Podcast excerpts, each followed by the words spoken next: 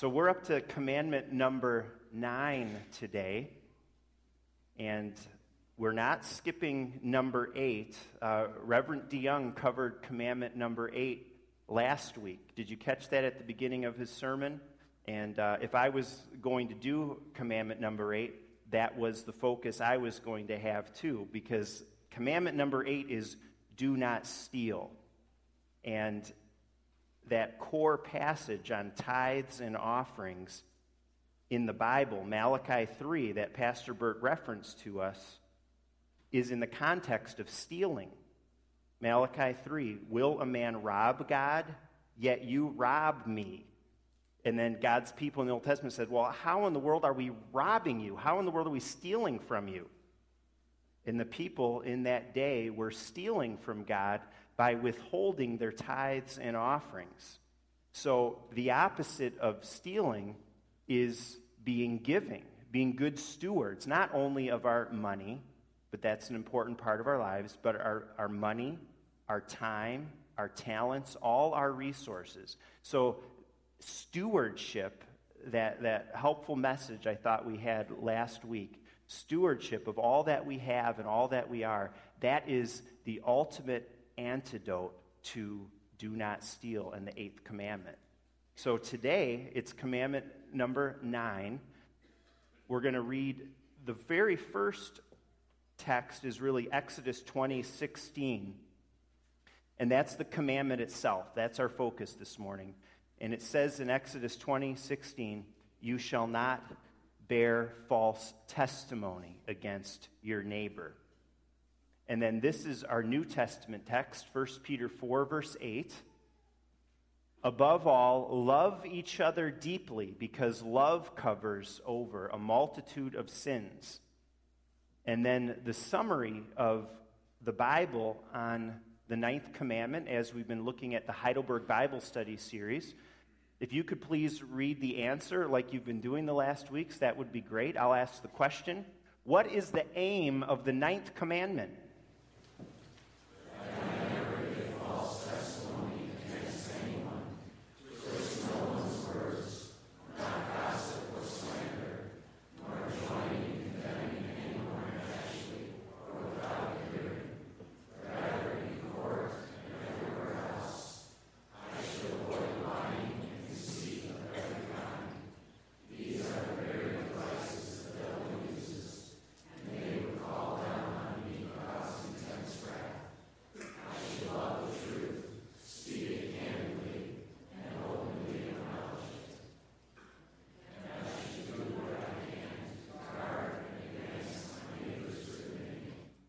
Great.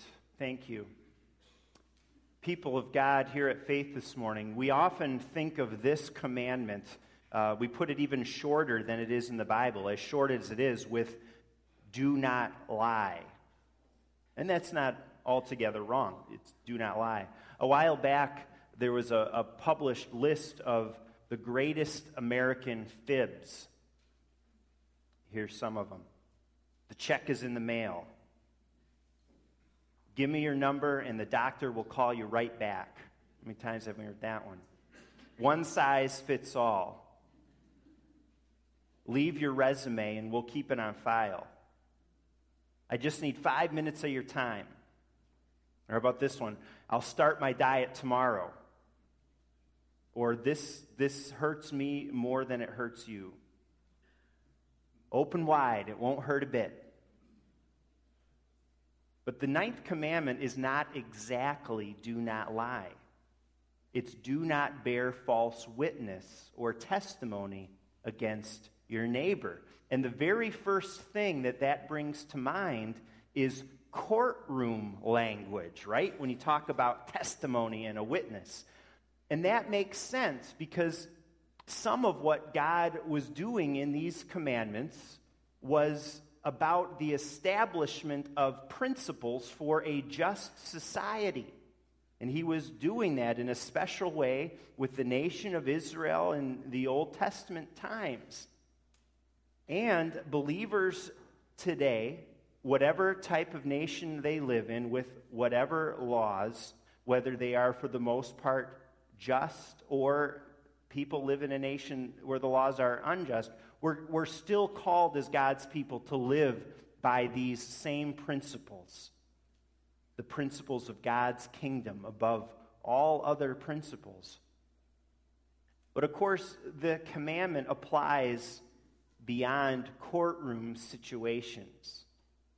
And actually, that idea of testimony, which is right in the commandment, witness or testimony, takes us there. It takes us to the courtroom, but if you think of that word testimony, it takes us beyond the courtroom too. First of all people have a testimony. You might not think you have a testimony. You're not someone who goes around sharing your testimony, but you do have a testimony. Not just you, not just me here in this church building. Every person's life bears witness to something.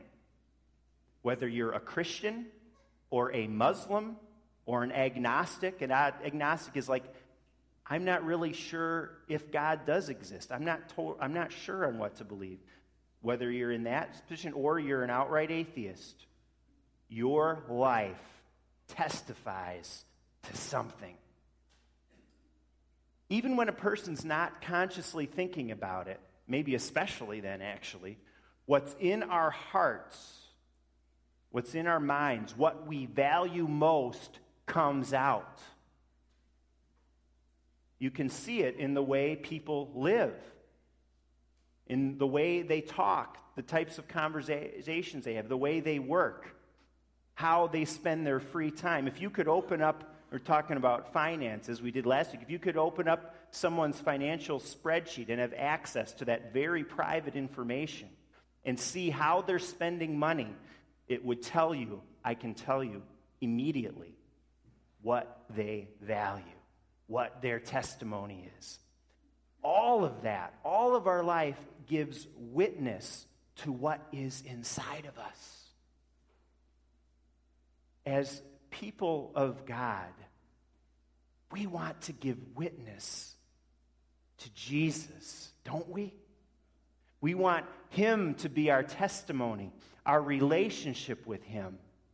We want to give testimony to the fact that He's our Savior, that He's our Lord, that He died to set us free, that we belong to Him because of the plan and the grace of God through the precious blood of Jesus Christ.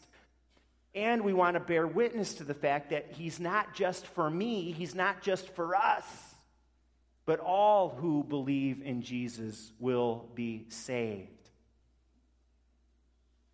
And I pray this morning that you have that testimony. And if you don't, and you're wondering about it, and you're ready to discuss it with someone, please, talk to me. Talk to me after the service. Send me an email. Call me this week. I'd love to have that conversation with you so we can figure that out together. What does it mean to bear witness to Jesus, to belong to Him? What is, maybe you're in a place that you've wondered, what's this all about? I'd be happy, I'd be privileged to talk to you about that. But now, a step further, maybe a step deeper. And that is, what is your testimony saying to others? It's one thing what you think and what you know and what you believe. It's one thing to have a testimony, but it's actually another thing to ask, what is my testimony saying to others? In other words, how does your testimony actually bear itself out? What is it actually saying to others? And we need to ask ourselves that because our tendency is to delude ourselves. And sin and brokenness does that. Our tendency is to judge other people and their life and their hardened testimony and to assume that we're doing just fine. Our tendency is to rationalize our behaviors, our life, what's going on in our minds, even if it actually does not jive with our testimony. another very prominent person went down because he had an extramarital affair. I don't know whether or not Petraeus is a professing Christian, but I'm willing to bet that having an affair went contrary. It went contrary to who he wanted to be in his heart as a person. But somehow, he went ahead with this relationship. He rationalized what he did, even though I'm sure it contradicted who he wanted to be. And we all rationalize our inconsistencies to some extent. And sometimes the results can be very, very damaging. So we need to not only ask, what is my testimony? But ask, are there ways that I am undercutting my personal testimony of Christ within me? And if we read this answer to Lord's Day 43, we've got to admit that we really have blown it on this one. It's not enough in the 9th commandment to say, I have never lied in court, so I'm good. I've got to pass on this. And if you look carefully, you have probably done pretty much everything else in this list in Lord's Day 43, like I have. I want to convince you of that. Twist no one's words. Have you ever retold a story so that you look like the hero and everyone else looks like a dork? But that's not really the case. You weren't really the hero. How quickly don't we emphasize the nasty things someone said, and then we leave out in our telling the hurtful things that we might have said.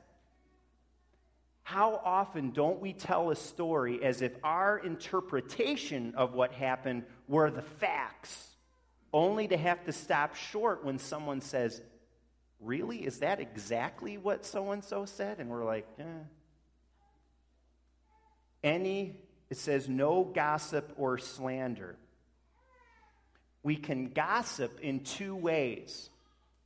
By passing along a rumor that may not be true for sure, or by passing along something true that could be hurtful. So what we should ask is, would the person I'm about to share something about be happy for other people to know this? Would the person I'm about to share something about be happy if other people knew this, that I was sharing it? Or ask this, if I share this story, what will be the good things that will come out of it? You maybe heard about the pastor who had a really hard-hitting sermon one Sunday on the tongue and on gossip for his small-town church. And after the service, one long-time parishioner said, Reverend, we don't gossip around here. All the stuff we say about folks is true. But with juicy information, we should err on the side of keeping the circles as small as possible. Proverbs 18:8 says, avoid being a whisperer. And you get what that's saying. Nor join in condemning anyone without a hearing or without a just cause. There's something really biblical about the core principle of our judicial system, innocent until proven guilty. We should not rush to judgment on anyone in the courts, but also we shouldn't do it in day-to-day life, right? Jesus says, Matthew 7:1, do not judge. Rather, in court and everywhere else, I should avoid lying and deceit of every kind. You know what makes that hard? The words of every kind. Of every kind. How often don't we tweak stories just a little bit? Exaggerate our part in that basketball game, exaggerate the size of that fish, or even fudge on how early we get up in the morning or how many hours we work in the week, just to sound a little more impressive to the people we're talking to. The worst of it all is that in doing these things, our catechism says we're showing allegiance to the wrong person. It says that lies and deceit are devices the devil himself uses.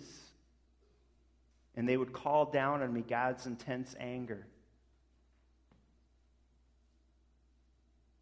It's good to deliberately do what we did, because once we've admitted our issues with false testimony to and about other people, then you know what? God has brought you and me exactly to the place where we need to come to. Understanding that we need His grace. Understanding that we need His Son, Jesus, who never broke this command or any other, and instead spoke the truth always, spoke it candidly, and always spoke the truth in love. And He lived that perfect life and went to the cross to save people like you and me. Belonging to Him in His strength as changed people with new and transformed hearts and lives, we can all really begin to make strides in living out our testimony of Jesus within.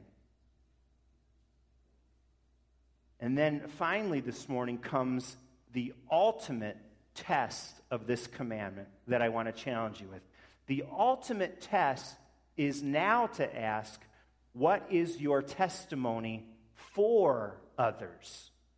This takes it deeper, and I believe it's where God wants us to take it today. 1 Peter 4:8 says, love each other deeply. Love is the summary of God's law. It's the summary of this 10-sermon series on the 10 Commandments. The first half of the commandments are about loving God and how we do that. The second half of the commandments, starting with 5, or some people start with 6, either 5 through 10 or 6 through 10, are about loving our neighbor. We love our neighbor by honoring those in authority over us. That's commandment number 5. We love our neighbor by being people of life, commandment number 6. We love others by not committing adultery, and in marriage and outside of marriage, treating others as the temple of the Holy Spirit, commandment 7. We love others, commandment number 8, by not stealing, but by being good stewards of our resources. And now, number 9, we love others by not giving false testimony or by using our speech for good out of love. And asking, what is my testimony for others, ups the ante.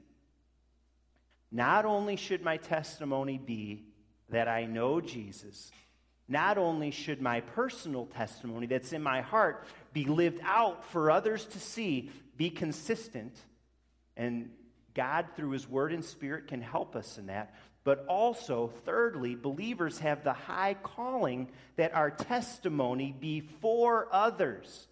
We should speak well of others, build them up, encourage them, make them look good even. This is a 9th commandment application of do unto others what I would have them do to me. How do we testify for others? What do I mean by that? Let me explain it in just one way. Be a PR person for others. Be their PR person. Ask, if I were a person's public relations person, how would I lift them up? Or if I had a PR person, what would I want put in my press release? Then you put that sort of stuff in the other person's press release. You maybe heard about this guy, I don't know who his name was, but he was an evangelical Christian, originally from Prison Fellowship, who was Mitt Romney's PR person. So his job was to promote Romney, right? One way he did that I found interesting for Romney, who was a Mormon, was that he said this, and this was one of the messages. Hey, it's not about theology. It's not about that level of belief when you run for president, but it's about the values we all share. And I think any number of Christians could agree with that and did agree with many of Romney's values. So you see what was happening. The PR person was putting the best possible light on the person he was working for. Now, when we talk about politics and the PR person, we got to say we all know that PR people can go too far in politics. Sometimes you almost think it's to the point of lying. But when they do their job honorably, they look at their candidates, past and present, and put it all in the best possible light.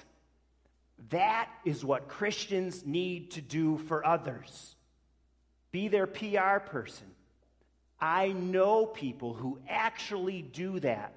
And I'll tell you what, it is very rare, even among believers, but it's so refreshing. And when you see it practiced, you think, as a Christian, there's something that resonates. You're like, yeah, that's the way it should be. Lifting people up, putting their actions and their words in the best possible light, rather than thinking the absolute worst of them. It's so easy to talk about the stuff that's not great about people. But even if it's true, it's not right to talk about that. That is not doing whatever you can to advance your neighbor's good name. That is not speaking the truth in love. And I'm not saying we don't call out people when they've made mistakes or they get off track. Yes, we do. Speaking the truth in love demands that we do. But in your living room, around the dinner table, having coffee with friends, at lunch, at school, how do you speak about others? Do you lift them up or do you tear down? Do you advance their good name? This is an ultimate show of our love to others that we can do with our speech. This is an ultimate testimony to Jesus Christ within us. The ultimate is to have that personal testimony, to take that internal testimony, make sure it's saying to others what it's supposed to be saying, and then taking it even a step further and being a testimony for others. With Christ in us, we can really be people like that. What homes we would have. What a church we would have. And you know what? I might be biased, but I already think we've got a wonderful church. I really do. But let's work on becoming even more loving and more caring than we already are by God's grace, and use our speech to be building up one another all the time. Promote one another's good name. Speak well of each other. Just love each other with your speech too. May that be your testimony. May that be our testimony all together. Amen.